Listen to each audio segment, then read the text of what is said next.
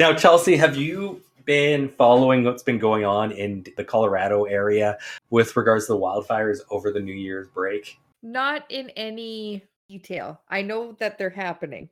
And I think I briefly heard a timeline, but I can't remember it. Okay. Just outside of Boulder, Colorado, and in fact in Boulder, Colorado, there's been a fairly large fire. It started on Thursday. I believe that's December the 30th. Snowfall, thankfully, has brought it under control and mostly out at this point. But while the Marshall fire, as they're calling it now, was wreaking havoc, at least two people are left missing still and more than 1,000 houses and businesses were destroyed or damaged in the fire that blitzed a 10 square mile area in Boulder County around the towns of Superior. It has snowed, which has helped firefighters get the flames under control, but the snow has complicated the search for the two missing people and the investigation into the fire's origins, which still remain kind of heated, but has had a blanket put over it in the worst punny way to explain what's going on there. Now, I stumbled across information on this on the subreddit known as Collapse. There's an area between Denver and Boulder called Rocky Flats. It used to be a plutonium weapons manufacturing plant. It has had a troubled history. I'm just going to run through it really quick and why it's being brought up with regards to the Marshall fires the Rocky Flats plant, a former U.S. nuclear weapons production facility located about 15 miles northwest of Denver, caused radioactive. It's only 15 miles? Yeah, it's close. It's basically a suburb. Okay. Primarily plutonium radioactive contamination within and outside its boundaries. The contamination primarily resulted from two major plutonium fires in 1957 and 1969, and from wind blown plutonium that leaked from the barrels of radioactive waste. Much lower concentrations of radioactive isotopes were released throughout the operational life of the plant from 1952 to 1992, and from the smaller accidents and from normal operational releases of plutonium particles too small to be filtered. Prevailing winds from the plant carried airborne contamination south and east into populated areas northwest of Denver. The contamination of the Denver area by plutonium from the fires and other sources was publicly reported until the 1970s. According to a 1972 study co authored by Edward Martell, in the more densely populated areas of Denver, the plutonium contamination levels in surface soils is several times that of fallout. And that's Denver. And that's Denver and the plutonium contamination just east of the Rocky Flats plant ranges up to hundreds of times that from nuclear tests. Exposure of a large population in the Denver area to plutonium and other radionuclides in the exhaust plumes from the plant date back to 1953. Now, weapons production at the plant was halted after a combined FBI and EPA raid occurred in 1989 and years and protest. The plant has since been shut down with buildings demolished and completely removed from the site. The Rocky Flats plant was declared a Superfund site in 1989 and began its transformation to a cleanup site in 1992. Removal of the plant and surface contamination was largely completed in the late 1990s and early 2000s, and nearly all underground contamination was left in place. Measurable radioactive environmental contaminations in and around Rocky Flats will probably persist. The land formerly occupied by the plant is now Rocky Flats National Wildlife Refuge, and plans to make this refuge accessible for recreation have been repeatedly delayed due to lack of funding and protested by citizen organizations. I'm surprised that this whole area is not a biohazard, including Denver. Would it not be considered that? I have no idea. This is not my area of expertise. But I do know like areas like Chernobyl does have basically act as a wildlife sanctuary just for the fact that there's no humans there. Yeah.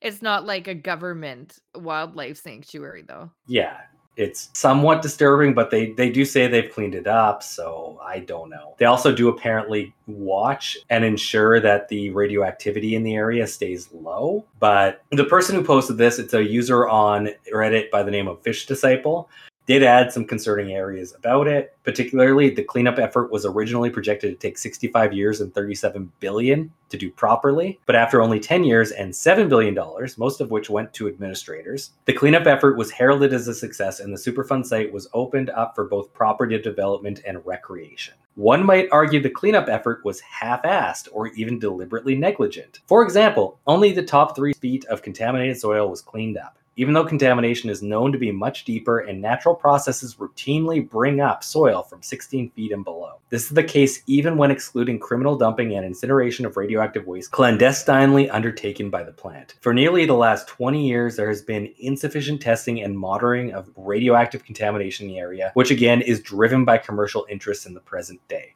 Basically, saying it would be inconvenient for corporate interests to actually have radioactivity there so they don't worry about it. Yeah, of course, it's the corporations in the end that have the final say in it. I guess. It is imperative that those in impacted areas, especially in the context of the Marshall fires, be aware of the clear and present danger, namely plutonium 239. This is an alpha emitter, meaning you can be harmed by breathing or ingesting its particulates. Yeah. So the reason it's brought up is because this is an area close to Boulder. It's right in between Boulder and Denver. Should this area ever burn, there's a distinct chance of ash and soil and debris and wind bringing contamination from it, basically wherever the winds may take it. Usually in a close area, but hell, winds. We get smoke in Canada from wildfires in California. That stuff travels. Not only that, I mean, with the weather changes that are happening today, it's not just this wildfire that's probably a risk to it. It's probably any number of things that are a risk to this. And how many people in the area know that there's like super high radiation levels? Or at least was at one point, yes. Yeah, I mean, how many of those people would continue living there? I wonder. But there's all these things you don't know. Like,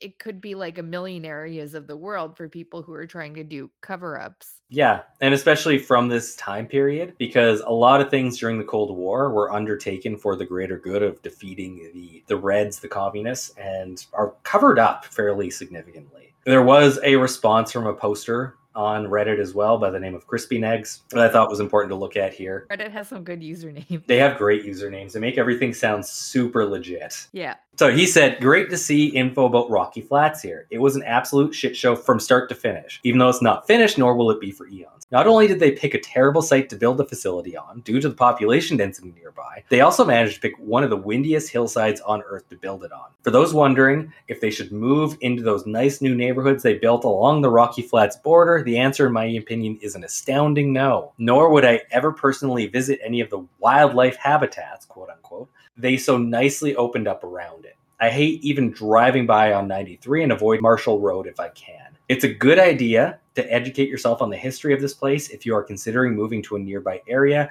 and especially if you live in the nearby area. As sad and aggravating as that is, the DOE really did a number on this one, and it shouldn't be allowed to be covered up by them. So, this is an area that is being developed. It has new houses going in there, and it's something to be aware of. Of course, it's something to be made money on. This isn't even fire season. This is the middle of December. North America is not supposed to burn for another couple months. Yeah, we're in all sorts of trouble. And then you add in plutonium and And this is just one site that happened to be brought up while a forest fire was nearby. There are definitely more sites out there with regards to unknown contaminants of radiation in the soil that could cause harm. scary. One to bring up, to keep an eye on if you're in that area.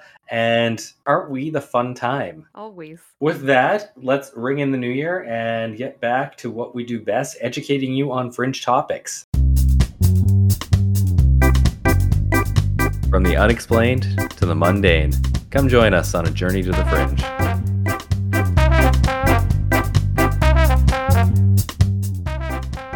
Hello and welcome to Journey to the Fringe. We are coming to you live from the steamy foreplay to the end of modern human civilization as we know it, more commonly known as the year 2022. We are your hosts, Taylor and Chelsea, here to educate you on all matters of fringy materials. And today we are going to be covering some historical facts. These are all very proven things. There's little speculation involved in it all, as there always is, but this is well documented, widely accessible. There are many different people talking about it out there. But if you are looking with your New Year's resolution to bone up on some education, then bone we shall today. Let's get down to it. I think a good way to break this down is to talk about Operation Paperclip. Well, it is a US operation which take place just after World War II. To set it up, I find it is important to talk about the end of World War One. Although technically never happened, it is canon to the story. It's like the movies to Dragon Ball. Although technically don't exist, they are canon, so we do need to bring it up. World War One didn't happen? Yeah. Remember we covered that in the Mandela effect. Right. So we're going to talk about that. We're going to talk about the actors coming up from World War One in canon to World War II. From there, I'm going to talk about what actually happened during World War II, the ending of it. Chelsea is then going to talk about Operation Paperclip from there. So, to begin our story, I think it is important to talk about a little nation more commonly known as Russia undergoing some growing pains, I guess is a apt way to describe it. Moving from the backwards hillbilly arm of Europe and to what is going to be a fairly formidable opponent in the next 40 years. That was a beautiful way to describe it. Okay, I'm glad you liked it. It is truly astounding the transformation this country undergoes. It goes from one of the poorest nations in the world to commonly thought of as number one or number two in the superpowers in the world in the span of 40 years and getting the first man into space. Like, it is crazy what happens here. I never thought of it that way. Yeah. I learned a whole bunch of new stuff on this episode, though. So, okay, that's, that's good. Added to the list. So, canonically, Britain, France, and Russia formed a triple entente during World War I and allied themselves against the German forces. The US joined them as self styled associated power in March of 1917. An important thing happens in 1917, and that is that the Bolsheviks, Soviets, seized power in Russia in November, but German armies advanced rapidly across the borderlands while this was going on. The Allies responded with an economic blockade against all of Russia, and in early March of 1918, the Soviets followed through on the wave of popular disgust against the war that thrived in Russia and accepted harsh German peace terms with the Treaty of Brest-Litovsk. In the eyes of the Allies, Russia now was helping Germany win the war by freeing up a million German soldiers on the Eastern Front and by relinquishing much of Russia's food supply, industrial base, fuel supplies, and communications with Western Europe. World War I was widely unpopular in Russia, and they were not equipped to actually fight this war. They were losing badly. The communists who took power basically said this is a widely unpopular war. Let's get out of it as fast as we can. And they gave up basically all the borderlands. They gave up Poland, Ukraine, many of the border nations that had all of its infrastructure, all of its farmland. And although necessary to get out, it pissed off its allies in general as helping the enemy keep fighting in this war. Okay. According to historian Spencer Tucker, the Allies felt the treaty was the ultimate betrayal of the Allied cause and sowed the seeds of the Cold War from here. Oh. And this is the big part. The USSR repudiates all debts from the Tsarist era of Russia, commonly thought of as a bad move by fancy people the world over. And once World War I actually ends, in 1918, Britain sent in money and some troops to support the anti Bolshevik white counter revolution. This policy was spearheaded by Minister of War, and you would actually know this name, Winston Churchill. I do know that name. He decided he wanted to fight the communists early on in their civil war, as did France, Japan, and the United States, who also sent forces to help decide the Russian Civil War in the whites' favor. However, Lenin made peaceful overtures to Wilson, and the American leaders responded by sending diplomat William Bullitt to Moscow. Allies ultimately rejected the ceasefire terms which Bullitt negotiated, believing that a white victory was imminent. And I don't know if many of you know this, but the October Revolution in Russia, despite the fact that all the international help sent to the whites, the Reds came out successful. Because of all of this going on, the USSR largely became a hermit state for the next 15 to 20 years.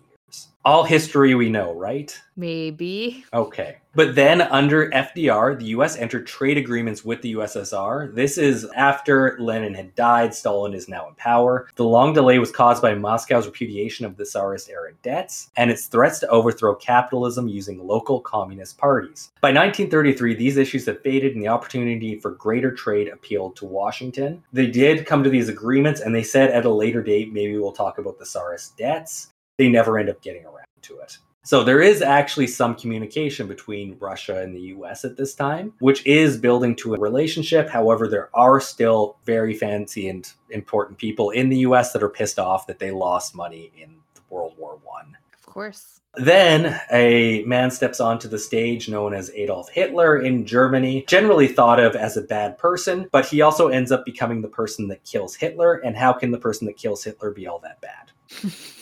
Supposedly. Supposedly, yes. If we ever believe the common story, which isn't going to be disputed in this episode.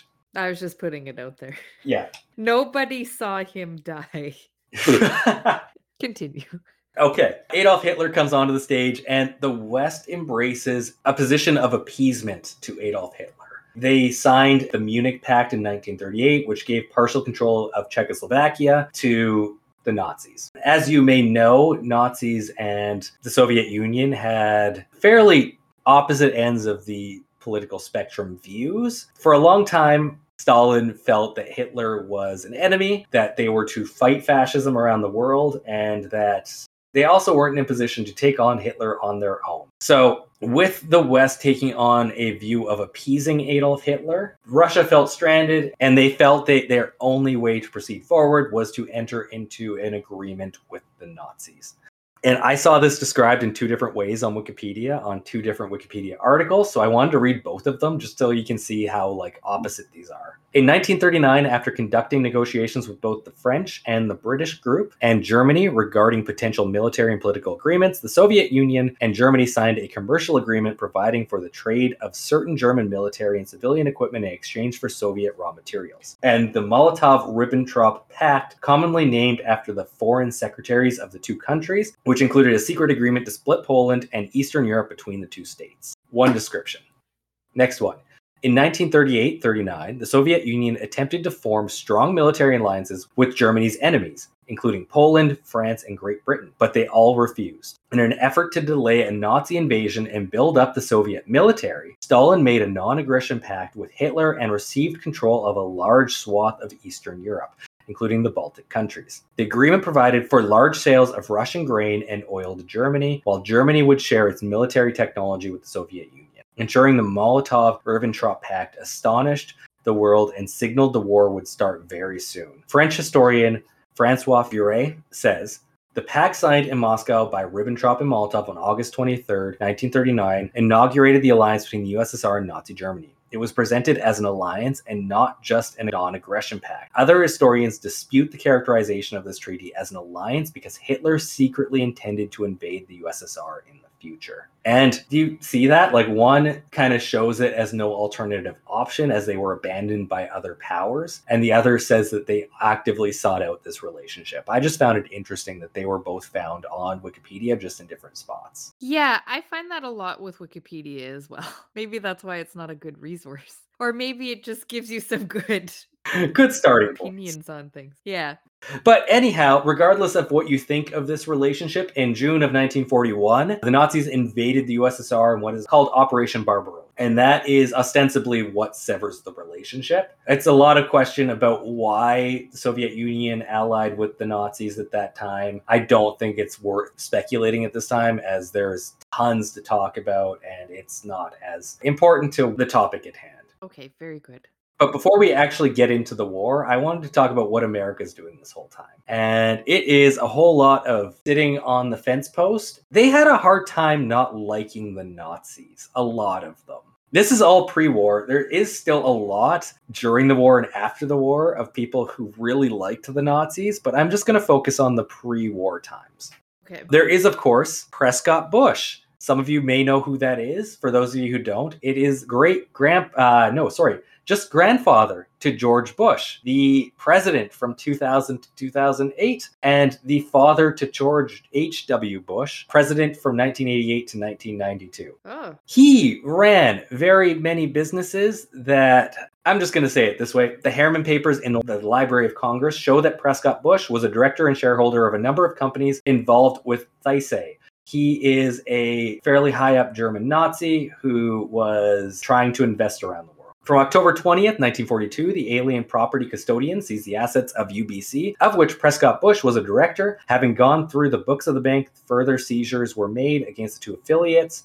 And the Holland American Trading Corporation and the Seamless Steel Equipment Corporation hmm. were also seized, of which Prescott Bush was involved.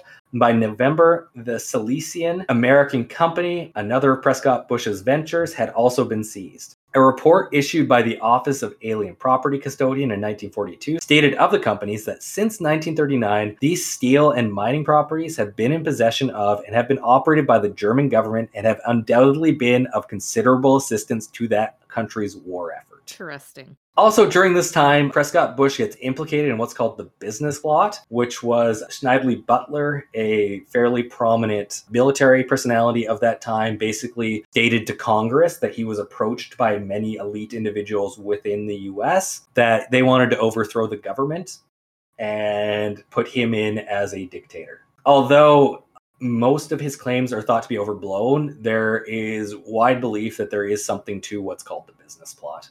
I wouldn't doubt it by what you just said. That is an episode in itself that we could do in the future as well. This is a video of a pro Nazi rally held at Madison Square Garden in 1939. What? If you ask what we are actively fighting for under our charter, first, a social, just, white, Gentile ruled United States. Second, Gentile controlled labor union free from Jewish Moscow directed domination.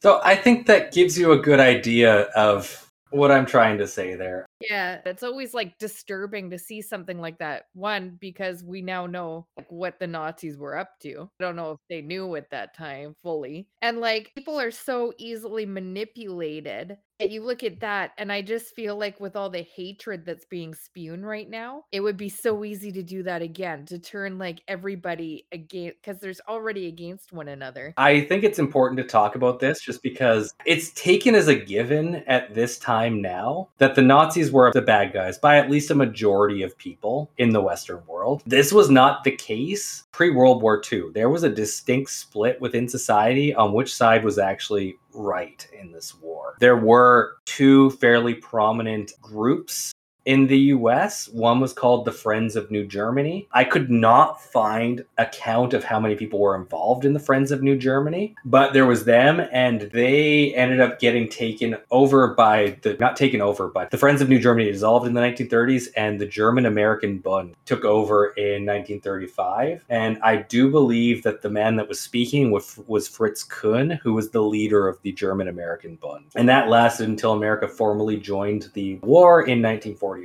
Their registry was fairly significant, at least in New York. They were able to sell out Madison Square Gardens at the time and had a large group in Chicago. Although, again, I could not find their official count as to how many people were involved in each group. I wouldn't imagine you could very easily. Yeah, at this point. And it wasn't just the US population at large that was split on what would actually happen here. Many US corporations saw that there was money to be made in Germany at this time, or at least didn't back away from making money in Germany at the time. Kodak, subsidiaries of the Eastman Kodak Company, traded with Nazi Germany long after America had entered the war. Archived documents provide a glimpse of the attitude of some US and British government officials during that period who were unwilling to impose any sanctions against the firms, recommending instead that Kodak continue trading to preserve its market position. As you do. IBM is a US company, and in Germany asked IBM to record the internment, movement, execution, and ethnic backgrounds of citizens throughout Europe. Not only did IBM do this and think it was okay, but they trained Nazis to use their equipment, which also stayed as the property of IBM that entire time. Wow. GM in 1935 built a military factory in Berlin and was the reason that the Nazis were able to invade Poland, and the rubber they provided is credited as being the biggest reason Germany was in a position to wage wage World War II.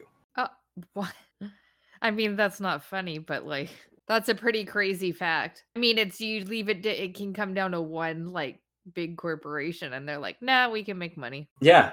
And there's, of course, the Ford Motor Company. Although they are implicated themselves, I more so wanted to focus on Henry Ford, whom Hitler kept a portrait of in his office. And Henry Ford also was awarded the Grand Cross of the German Eagle on his 75th birthday on July 30th, 1938. He never distanced himself from the Nazis, never offering to return the award. He held on to it his entire life. And Russian slaves were used in the Ford factory in Cologne some 1,200, most of whom who died. Wow. Ford was on the committee of the America First Association to stay out of World War II as well. Wow. That's some heavy stuff. that I didn't know. Yeah, and the US had already seen a wave of communism sweep through it a little bit. It wasn't as successful in the US as other parts of the world, like Russia. But from jail, Eugene Debs, who ran to be president under the Socialist Party of the US, received over a million votes in 1920. And in 1948, Henry Wallace received just under 1.2 million votes for president running under the Communist Party in the US. Hmm. So there's pushback from the other side with those parties as well all of this kind of leads to the US, first off, staying out of the war for a long time, it being very unpopular, eventually getting involved. But the rise of right wing populism, fascism with a lot of these groups, these people don't go away. They just turn into anti-communists after the war and continue on with life. And i think it's important to make a note of this when we're talking about what's going to happen because these people still exist during and after the war and i think they play an important factor in what happens. The corporation? not just the corporations there's such a large amount of people in the US who at least side with non intervention because they don't think the Germans are being as bad as it turns out they are Right. Yes. Yeah. and just staying out of it. But back to the war front now. So, starting in 1941, the Soviet Union bore the brunt of the Nazi war machine and played perhaps the most important role in the Allies' defeat to Hitler. By one calculation, for every single American soldier killed fighting in Germany, 80 Soviet soldiers died doing the same. Oh. Hold on. American soldiers in Germany? Yes, against Germany. Am I about to sound really dumb here? I thought that, hold on. I thought America was in the war with Japan. They were on both fronts. There are two distinct portions of World War II. There's the European theater and then the Pacific Yes. theater, which comes after Europe. And the Americans were in the European theater? They were in both, and that's you would know this because they entered Europe on D Day. Okay. I do know that. Why did I think they weren't there? I'm not a history buff. Yeah. Yeah, just to get this important part in here, Germany enters Russia and they get fairly far into Russia and then they get stalled at what is the town known as Leningrad, which eventually becomes Stalingrad. I can't remember what it's known as today. I think it's St. Petersburg, but I can't remember off the top of my head. yeah, that just came up actually. But they were able to hold the Nazis at Leningrad from 1941 until 1944. And then finally, they were able to push back against the Nazis and start winning land from them. Of course, the start of the war had been shaped by Nazi Soviet pact to carve up the lands in between their borders. Hitler turned against the USSR. The Red Army was the main engine of the Nazism's destruction, writes British historian and journalist Mark Hayes. The Soviet Union paid the harshest price, however, though the numbers are not exact. An estimated 26 million Soviet citizens died during World War II, including as many as 11 million soldiers. Whoa. At the same time, the Germans suffered three quarters of their wartime losses fighting the Red Army. It was the Western Allies' extreme good fortune that the Russians and not themselves paid almost the entire butcher's bill for defeating the Nazis, accepting 95% of the military casualties of the three major powers of the Allies. The epic battles that eventually rolled back the Nazi advance, brutal winter siege of Stalingrad, clash of thousands of armored vehicles at Kursk that had no parallel on the Western Front, where the Nazis committed fewer military assets. The savagery on display was also of a different degree than what was experienced farther west. And Eisenhower, who went on to become president in the 1950s, this is from his direct diary. When we flew into Russia in 1945, I did not see a house standing between the western border of the country and the area around Moscow. Through this overrun region, Marshal Zhukov told me so many numbers of women, children, and old men had been killed that the Russian government would never be able to estimate the total. With that, Leningrad was a major defeat for the Nazis. So much so that it actually changed up their tactics. Germany had been developing rockets. There was the V1 and the V2. They have German names, but in English it translates to vengeance. Their names are literally Vengeance 1 and Vengeance 2. By late 1941, while the war is going good on the Eastern Front, Hitler thought the V 2 rocket, which is a rocket propelled missile, which could go about 320 kilometers, was not particularly impressive, and he opined that it was merely an artillery shell with a longer range and a much higher cost. But early September of 1943, Hitler was sufficiently impressed by the enthusiasm of his developer and needed a quote unquote wonder weapon to maintain German morale, so he authorized the deployment of it in large numbers. At the beginning of the Russian front, it was thought of as a side project that would just be merely for fun. And by the end of it, it became kind of the go to military plan because they needed something because they were losing the manpower fight, mostly due to what was happening on the Russian front, as we just talked about. What is the V 2 rocket? The German V weapons, V1 and V2, cost the equivalent in development of around US $40 billion in 2015 dollars which was 50% more than the Manhattan Project that produced the atomic bomb. V2s were built at a cost of approximately 100,000 Reichsmarks, or 2.37 billion pounds in 2011 dollars, so about 5 billion dollars US each. 3,225 were launched. What? Yep. Wow. General Hans Kammler, who was an engineer, had constructed several concentration camps, including Auschwitz, and had a reputation for brutality, and had originated the idea of using concentration camp prisoners as slave laborers in the rocket program. And more people died manufacturing the V 2 than were killed by its deployment. Wow. A quote crazy. from Freeman Dyson Those of us who were seriously engaged in the war were very grateful to Warner von Braun. We knew that each V 2 cost as much to produce as a high performance fighter airplane. We knew that the German forces on the fighting fronts were in desperate need of airplanes, and that the V 2 rockets were doing us no military damage. From our point of view, the V 2 program was almost as good as if Hitler had adopted a policy of unilateral disarmament. The V 2 consumed a third of Germany's fuel alcohol production and major portions of other critical technologies. To distill the fuel alcohol for one V 2 launch required 30 tons of potatoes at a time when food was becoming scarce. Due to a lack of explosives, some warheads were simply filled with concrete, using kinetic energy alone for destruction, and sometimes the warheads contained photographic propaganda of German citizens who had died in Allied bombings. What? And they spent so much money on it just to fill it with concrete? Yeah, it was at this point they were desperate to actually do something, and this is what they had. The psychological effect of the V 2 was considerable, as the V 2 traveling faster than the speed of sound gave no warning before impact. There was no effective defense and no risk of pilot and crew casualties. An example of the impression it made is in the reaction of American pilot and future nuclear strategist and congressional aide William Liscum Borden, who in 1944 while returning from a nighttime mission over Holland, saw a V 2 in flight on its way to strike London.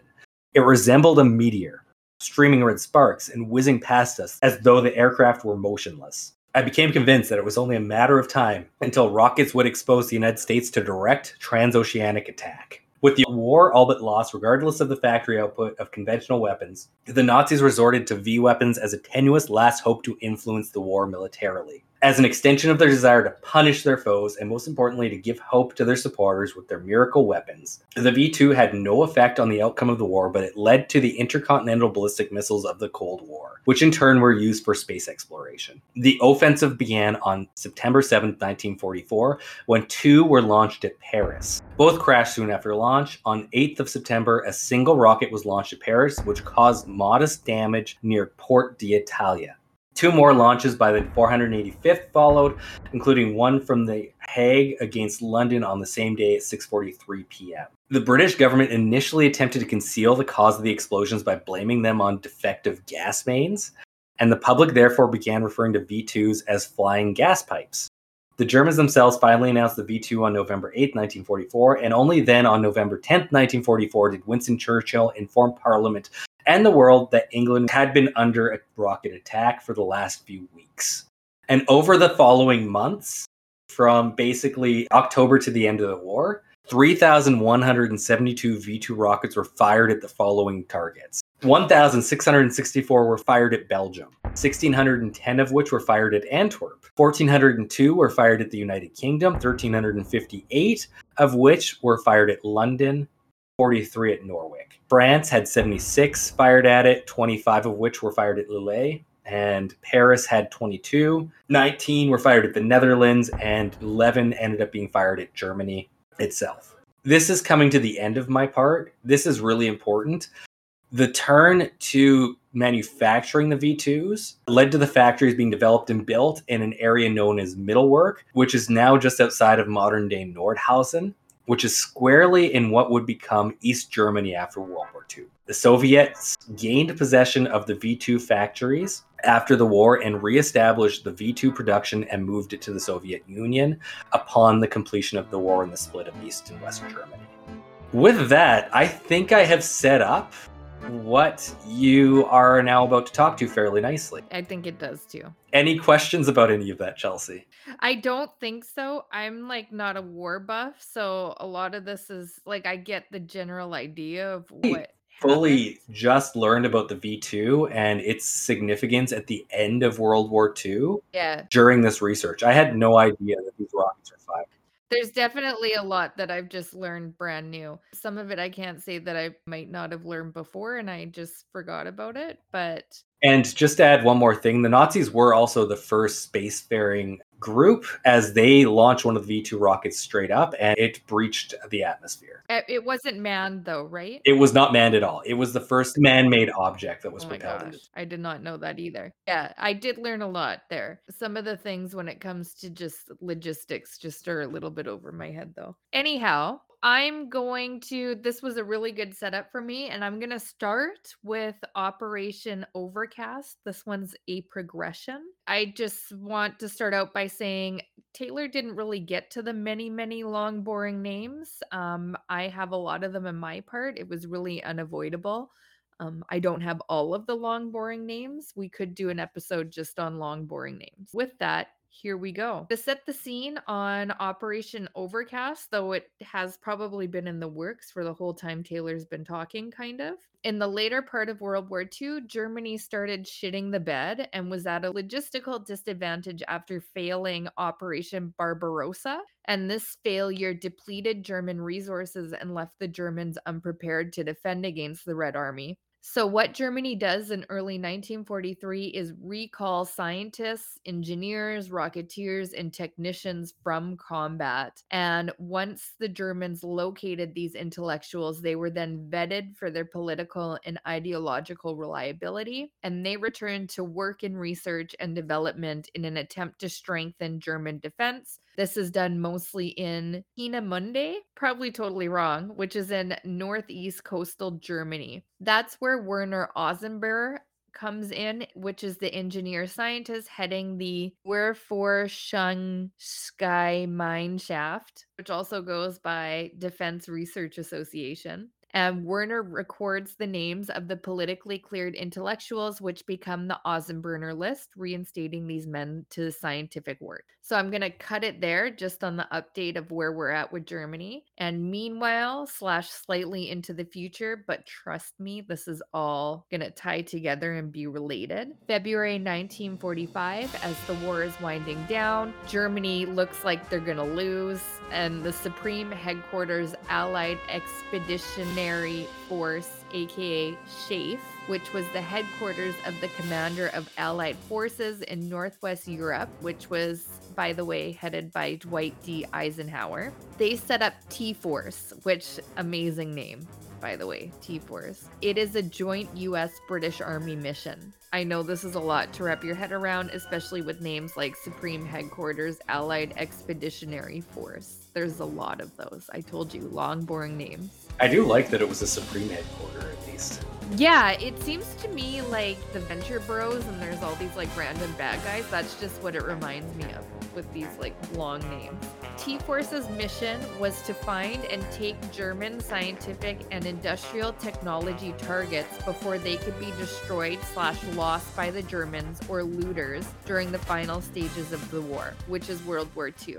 I saw that on Wikipedia also, and a lot of people talking about it. I think it downplays the fact that what they were really concerned about, everybody knew at this point that there was going to be some sort of conflict between the East being the Soviet Union Yes.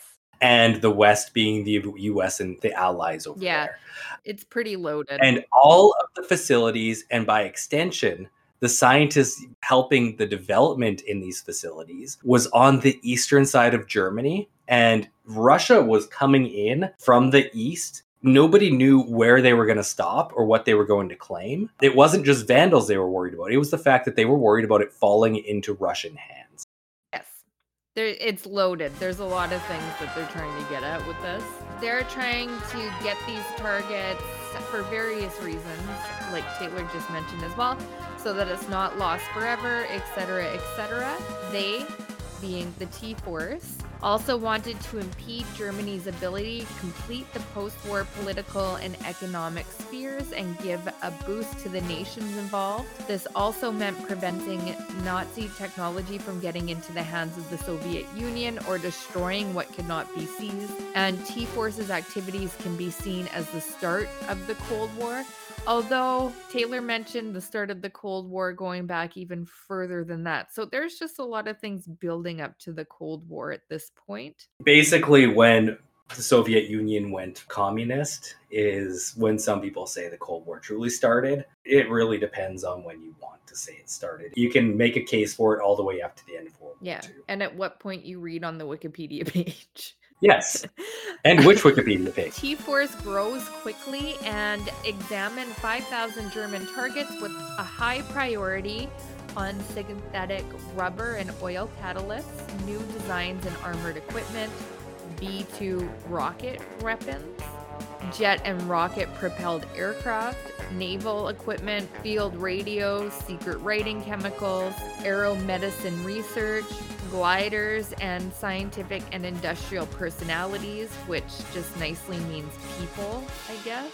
Let's not forget or also learn, as I did, maybe it'll just be me learning, that the Nazis were in a race with the Americans to develop the nuclear bomb. I didn't know that. So, this is just to name a lot of things that T Force had its eye on. They set up, being T Force again, an enemy personnel exploitation section, EPIS, EPIS, to manage and interrogate these human targets and set up a detention center in Paris. And then it's later moved to Kransberg Castle, located outside of Frankfurt. And this interrogation center was nicknamed Dustbin, which is a very creative name, just like all the other names we've come across so far. So then only slightly related, not entirely related. March 1945, a Polish laboratory technician finds pieces of the Osenberg list. See, I told you it would connect. Whole thing connects. In a toilet at Bonn University. If you'll remember, that is a list of all the German scientists that were pulled off the front lines to go develop scientific things. To go science. Yeah, to go science. They needed to go science instead of fight. This list finds its way to the Secret Intelligence Service of the United Kingdom, and then they send it to the US intelligence. So, way to go, Werner. I guess you just shouldn't make a list like that. And... Also, not the only Werner that comes up. yeah, it's not. It was a very popular name, and I'm not sure why Werner would go throw this list down the toilet. It might not have even been him lesson to be learned. Don't make a list like that. They found out anyway. Anyhow, obviously, U.S. Army Major Robert Staver, Chief of Jet Propulsion Section of the Research and Intelligence Branch of the U.S. Army Ordnance Corps, who's involved in the project, uses this list to compile another list of probably the same names of German scientists to be captured and interrogated. The other list was in the toilet, so he had to make this new one. And at the top of his list was Werner von Braun, and he's come up, I think, already. It was a note thanking Werner von Braun for pushing the V 2 rockets because it took money away from other military technologies. Yes, so he was mentioned briefly, and briefly there again because I'm on to something else. And if you'll remember from just a moment ago, Major Staver, his original intent with Operation Overcast was only to interview the scientists on the list. That was it, apparently. And upon interviewing the scientists, what he learned from them changed the operation's purpose. And on May 22nd, 1945, Major Staver transmits to the Pentagon headquarters Colonel Joel Holmes, telegram urging the evacuation of German scientists and their families as most important for the Pacific War effort. This meant know how on advanced technology like infrared that could be used in the war against Japan, what technology had been passed to Japan, and halting their research. Obviously, with all these acronyms and nicknames being thrown around, there needed to be just one more, and they're tongue twisters. This leads to the U.S. Joint Chiefs of Staff establishing the first secret recruitment program. Operation Overcast is official, established July 20th, 1945. The reason this was created was not just for another fancy name. No, no. It was to assist in shortening the Japanese war and to aid their, the US, post war military research. Overcast was the name given by the German scientists' family members for the housing camp where they were held in Bavaria. In late summer 1945, the Joint Chiefs of Staff also established the JOIA, GIOA, Joint Intelligence Objectives Agency. See, I told you, they're all just really long name agencies. Yeah, the US doesn't get good at uh, acronyms for at least probably 20 years when NASA Yeah, and it really like to me this just makes it all the more confusing cuz eh, like what is going on? And I had to read this quite a bit to wrap my head even a little bit around it. So, the Joint Intelligence Objectives Agency is a subcommittee of the Joint Intelligence Community which was directly responsible for Operation Overcast and later Operation Paperclip. Spoiler alert. You didn't see that coming, did you? So the GOA representatives included the Army's Director of Intelligence, the Chief of Naval Intelligence, the Assistant Chief of Air Staff 2, which is Air Force Intelligence, and a representative from the State Department. The goal of this agency was to harness German intellectual resources to help develop America's arsenal of rockets and other biological and chemical weapons, and of course, keep it away from the Russians must at all costs keep it away from the Russians. They also wanted to stop other countries where these scientists could logically immigrate to from gaining this knowledge, which were Nazi sympathizing countries where they already had escape plans in place, being Spain, Argentina, and Egypt, to name the ones they were most worried about. Although President Harry Truman forbade the agency from recruiting any Nazi members or active Nazi supporters, I'm sure we all know where this is going. Many of the recruits, if not all of them, were obviously Nazis. Intelligence was crucial to the country's post war efforts, so the agency whitewashed and eliminated incriminating evidence of war crimes from the scientists' re- records. Plus, all the intellectuals were pulled off of the front lines, right? So they were totally harmless and had nothing to do with being actual Nazis. They did nothing wrong. Some of the duties of this agency that I was just talking about, the GIOA, we can remember what that acronym stands for because I can't. The duties include administrating the Operation Paperclip policies slash Operation Overcast, compiling dossiers, more than 1,500 about Nazi and foreign scientists, engineers, and technicians, and being the liaison to British intelligence officers executing similar scientific intelligence projects. In a secret directive circulated September 3rd, 1946, President Truman officially approves Operation Paperclip and expands it to include 1,000 German scientists under temporary limited military custody, as this was for the greater good. As we heard, I think, a lot in this episode, I think even with our opening. Yeah.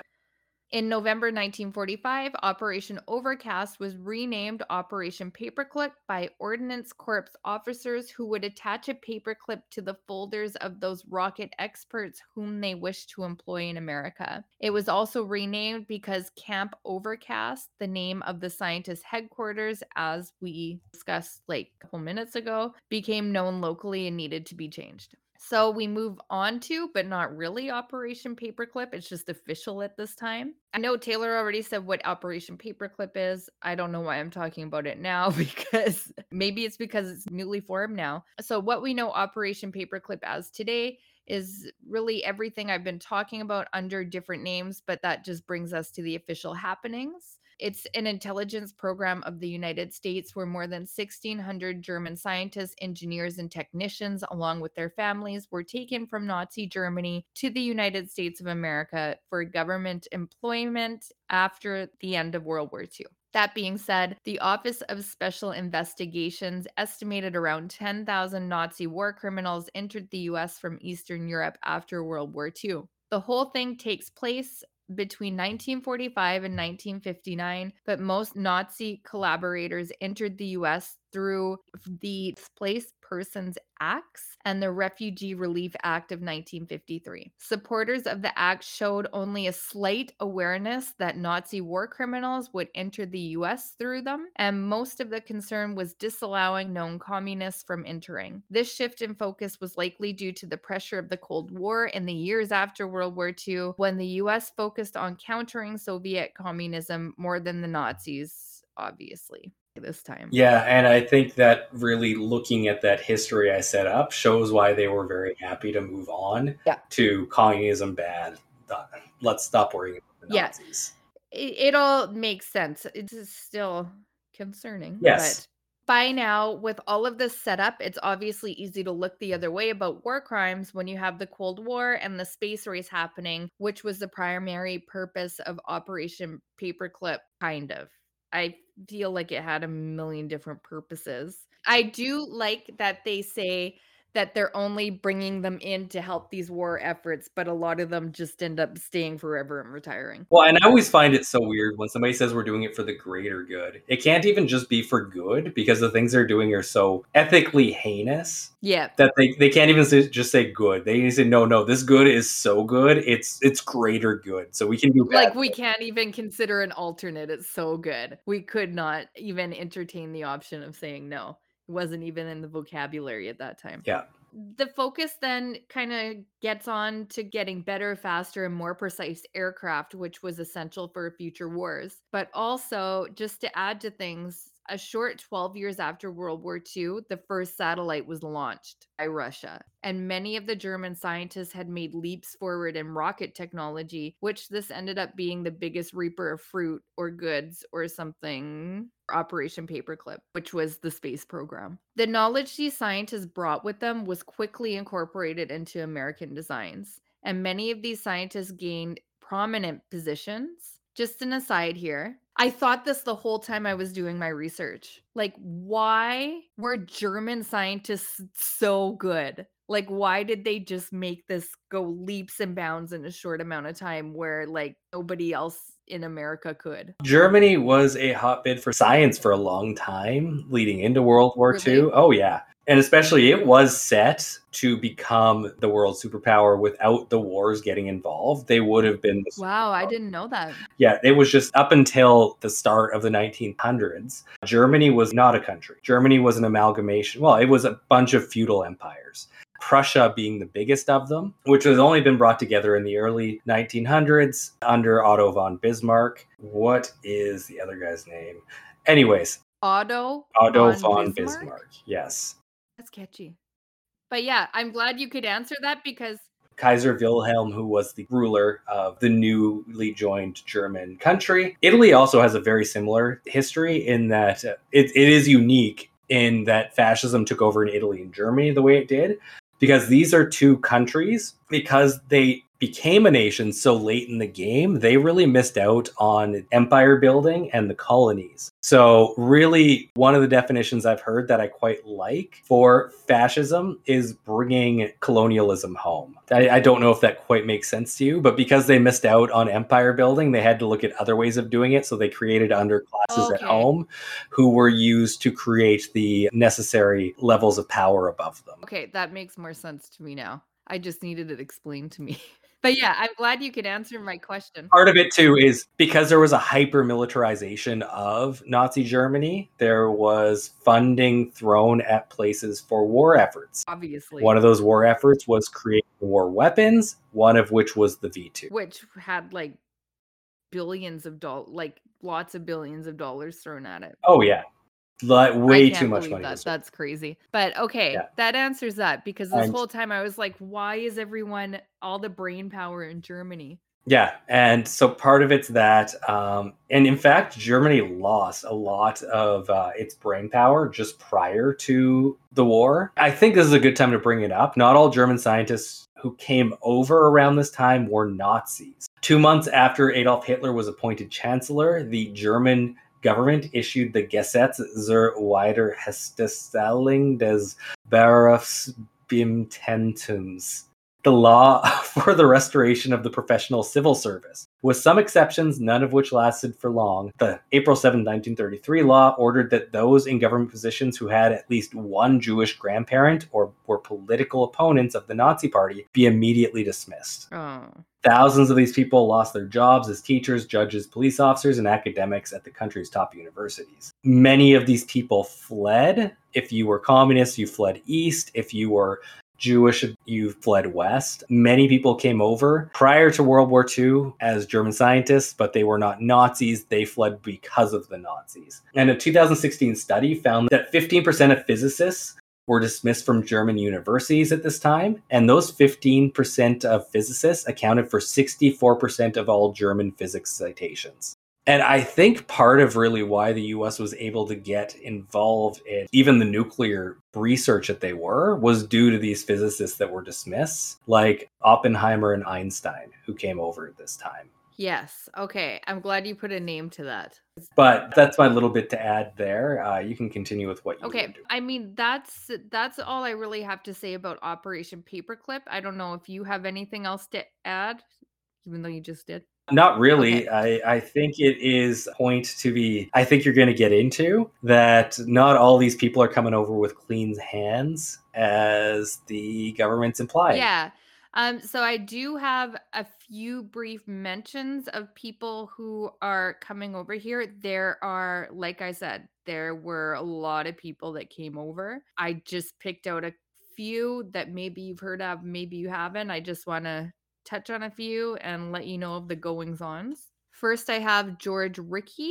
I'm sure that's not how you say it, but makes sense to me. He worked as an engineer at one of Nazi Germany's largest factories and was responsible for several of the country's most powerful bombs. After being brought to the US under Operation Paperclip, he was accused of close ties with the SS and the Gestapo, as well as getting workers from concentration camps. He was the only recruit to be returned to Germany for trial, and he was acquitted and never returned to the United States. I actually have a little bit to add about Rickhey. Oh, okay. Werner von Braun, who is the biggest name that came over in Operation Paperclip, he ends up being the first head of NASA and absolutely paramount in them getting to the moon in the 1960s. He was asked to interview and basically take the stand at the Nuremberg trials with regards to Rickhey because they believe that there was information that they didn't have that von Braun had, and he just happened to be on vacation when inspectors came to talk to him about this. Werner von Braun was located to Alabama, and he needed basically permission to go on vacations or leave at any time. And it just so happened that he was on vacation at the time they came to talk to him about this. What a weird coincidence. That's such a weird coincidence. So, next German scientist I have brought over, Walter Schreiber. He was one of the later recruits of Operation Paperclip, heading to the US in 1951. He got the Americans' attention after escaping Russian custody. He was one of the Nazis' top medical scientists. He worked in medical research for the Air Force, but not long after a Holocaust survivor accused him of being involved in medical experiments committed at Ravensbrück concentration camp. If the allegations were confirmed earlier, he would have been tried at Nuremberg. Instead, he chose to go to Argentina, and nothing really happened to him other than going to Argentina. Fan favorite Werner von Braun. If you've never heard of anyone, you've probably heard of this guy. He was on the run when he was captured by the Americans. He also ran large factories in Germany, which were heavily staffed by slave labor. While not directly implicated in war crimes, survivors who were forced to work for him told of harsh treatments experienced. And of course, I mean, it was slave laborers being used. I fully believe, like, I've done a lot of reading in the last little while on Werner von Braun. Mhm. The full story is not, nor will it ever public be known of this guy. Oh, not at all. Especially since he comes over to the US and he has such a major role in doing so much, in rocket technology and space tra- aircraft. which is something that really propelled the US forward. So there's a lot that's never going to be known about him. I did find that fairly whitewashed as a, I mean, just i mean that's anything i could find. He worked on sensitive projects including both the american ballistic, ballistic missile program all of these names like they're just tongue twisters i swear and the rockets that launched the first american space satellite explorer 1 obviously i've alluded that von braun was highly sought after and he was considered america's format form formal, formal expert on space technology, and his research group was incorporated into NASA. He was chief architect at the Saturn V launch vehicle, which enabled human missions to the moon. And Von Braun and Debus Debus, he'll come up. I'm not just saying that never coming back to him. Were involved in the design and launch of the Apollo program and eventually oversaw the successful launch that put Neil Armstrong and Buzz Aldrin on the moon. And I'm just going to jump quick to Kurt Debus, who is closely tied with von Braun. A pioneering rocket engineer, Debus would become first director of NASA's Launch Operations Center. Debus was named by von Braun after seeing the bombs drop in Nagasaki and Hiroshima by manned aircraft to organize a division on missile firing. And in the early 1950s, they tested the first missiles carrying nuclear warheads. It is clear the states needed a better and faster way to deliver a deadly weapon, and in the early 50s, they tested the first missiles carrying nuclear warheads, deploying the powerful weapons into the Pacific Ocean. So both von Braun and Debus worked for the US until they retired and were highly honored by the end of their careers. Von Braun was inducted into the National Academy of Engineering and received the National Medal of Science. Debus has an award named after him at the National Space Club of Florida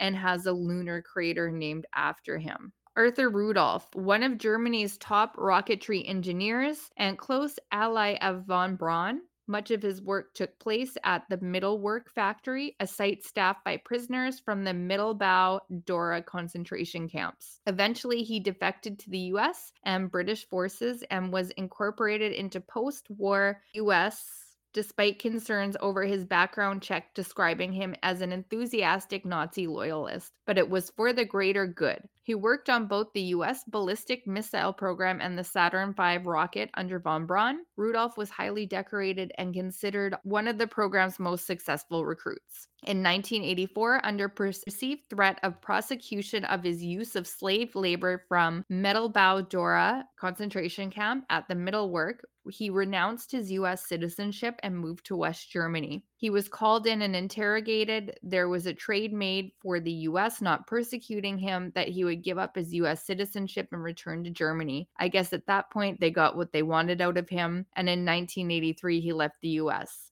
The recruits of Project Paperclip are dead now, but they built much of the infrastructure of NASA and the US ballistic missile program that we know today. This wasn't the only operation to ensure the movement of Nazi scientists. Russia had an equivalent plan, although it is very different in nature. Operation Osoaviakhim. It was the Soviet operation which took place on October 22nd, 1946. This is after the war, when the Soviet Army unit removed more than 2,200 German specialists, with a total of more than 6,000 people, including family members from the Soviet occupation zone of World War II Germany for employment in Soviet Union. Most of those people served on a 5-year contract just outside of Moscow where they trained and provided their expertise to Soviet scientists and then were allowed to do what they will. Most of mm-hmm. them returned to Germany or stayed in Soviet Union depending on what they wanted to do. That is very different. I yeah, I found it very different. Some of them said it was deplorable conditions, others described it as the exact same conditions as the other scientists and fairly comfortable by Soviet Union standards. It was really a fixed term contract for all of them. So weird that the US was in such a crunch to take these scientists away from. And with that, I think that's all we have for now on what is this? Project Paperclip? Project Paperclip at the end of the day that's what we talked about. Yes. So that's the story of the greater good winning over and thankfully allowing the Nazis to get us to space.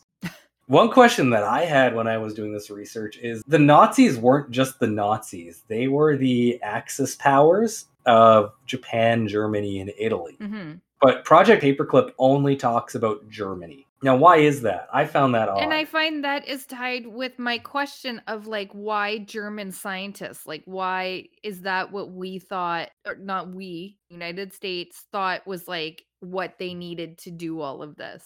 Yeah, and a a lot of that does have to do with the V2. Italy isn't a question at all because Russia and Italy do not share a border at this time. I use the term Russia and USSR interchangeably this entire time. When I use Russia, I mean the Yes. greater USSR because the borders need to make sense for what we're talking about generally. Italy had surrendered earlier on, and the Western Allies were able to plunder what they wished from those scientists already. Germany was directly on the border with Russia. They had rocket technology, they were the greater power compared to Italy. Maybe that's why. But that leads the question of why not Japan? yeah. There are reasonable answers that I have found. One of which is that Russia and Japan were never on good terms. In fact, fun fact of the day technically, World War II still continues on to this day because Japan and Russia have never signed a peace treaty. I didn't know that. They actually are still fighting over an island in the northern part of Japan as to who actually controls it. Huh.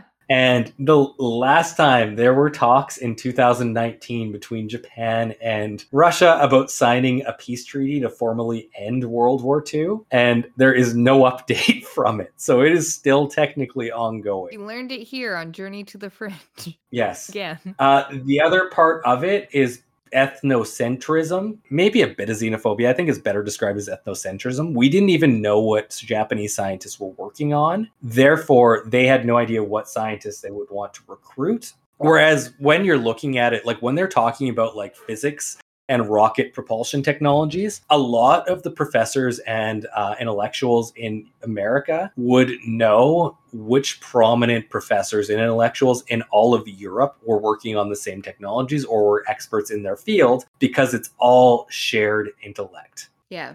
So part of it is they just didn't know which Japanese scientists were worthwhile and what they were working on. And the last little bit of it is racism in the sense that they did not think Japanese scientists will be able to easily adapt into American society.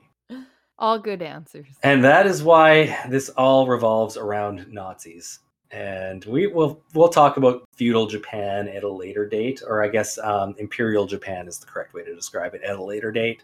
We've talked about it before that we will do an episode on their war crimes. At this time, though, we're just going to leave it at that. And that is the story of why Nazis got us to the moon and why they still may be there if you believe. What's the name of that movie? Is it Iron Sky? Where it's Nazis on the dark side of the moon? Oh, I don't know.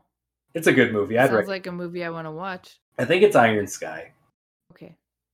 Yep, Iron Sky. it. it's a good movie. I highly recommend it. Proof that the Nazis both got to the moon and inhabit it to this day, waiting on uh, us to show our weaknesses. Yeah. But in the meantime, we'll leave it at that. That has been our explanation of why we had Nazis come over and Project Paperclip us out of how we got them here. Chelsea, any final thoughts? I went through a wide range of emotions while researching this. It's nothing new on this podcast that I'm just always shocked by the ability to turn a blind eye to war crimes and atrocities that are to happen for the greater good, I guess. But I think a big part of it too is the people that negotiate the peace treaties at the end of the war generally aren't part of the class who that had to fight the war. So they emotionally can oh no, it's always the higher ups. It's never those people who are fighting any war. they're able to stay out of it.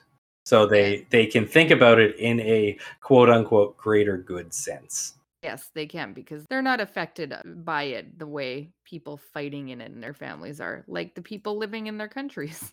Yeah. Yeah. But those are my thoughts on it.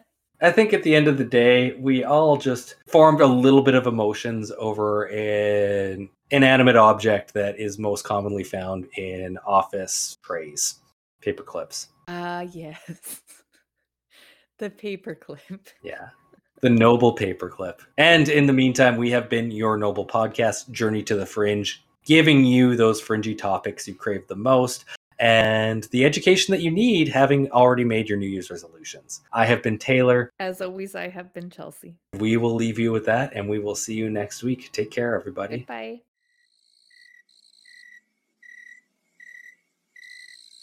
Thank you for listening to Journey to the Fringe. If you have liked what you have listened to, please like, share, subscribe, or follow, depending on what venue you are listening to us through. Also, please, if possible, leave a five star review, as that really helps us in the algorithms. Should you wish to interact with us, please check us out on your social media of choice. I bet you we are there. And if you really want to communicate with us and give us ideas for new episodes or tell us that we're wrong and terrible, either way, please send us an email at journeytothefringe at gmail.com. For now, I'll see you in the next episode.